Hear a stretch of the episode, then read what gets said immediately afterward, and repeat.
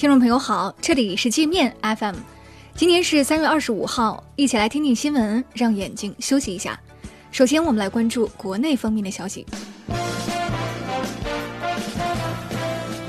湖北省交通运输厅副厅长王本举在湖北省政府新闻发布会上介绍说，湖北省除武汉以外地区所有通道卡点将于三月二十七号零时全部撤除完毕，离鄂人员持湖北健康码绿码有序流动。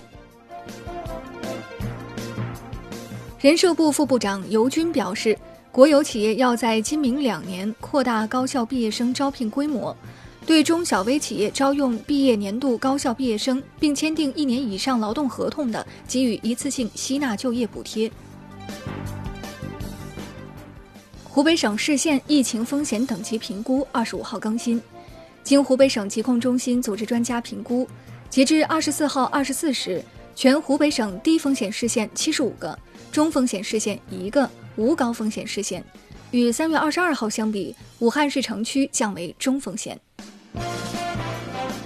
中铁武汉局公告称，二十五号零时起恢复办理湖北省境内除武汉市十七个铁路客站外的到达和出发业务。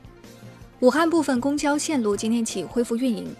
二十八号起，武汉市将恢复轨道交通一号线、二号线、三号线、四号线、六号线、七号线的运行。中国第三批赴意大利抗疫医疗专家组今天从福建福州启程，协助一方开展新冠肺炎疫情防控工作。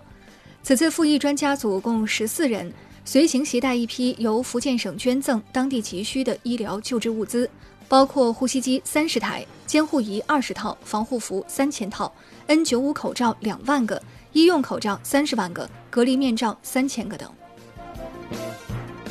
北京商务局官方微博发消息称，北京有关刺激汽车消费的措施尚未研究论证，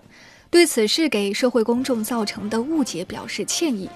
北京商务局官网二十四号曾发布消息称，考虑针对北京市无车且在轮候范围的新能源车需求家庭，上半年再释放不少于十万个购车指标。该文章随后被删除。另据杭州市小客车总量调控管理办公室发布的公告。为加快提振汽车消费，杭州决定二零二零年一次性增加两万个小客车指标。我们接着再来关注国际方面的消息。美国总统特朗普透露，希望尽快解除社会控制措施，恢复经济活动，但这一想法遭美国多位政要反对。纽约州州长安德鲁·库莫接受采访时表示。国家不能为了振兴股市而牺牲人们的生命，生命绝不能用金钱来衡量。据悉，截至美东时间二十四号下午六点，美国至少有新冠肺炎确诊病例五万三千六百六十例，其中包括死亡病例七百零三例。当地时间二十四号早晨，匈牙利从中国采购的近七十吨防疫物资抵达机场。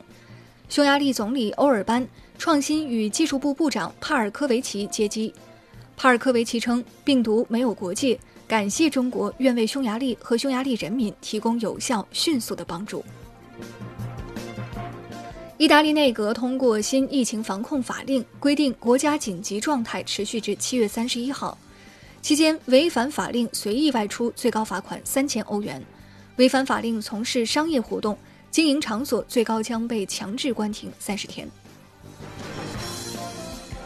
波音公司将暂停向股东派发股息。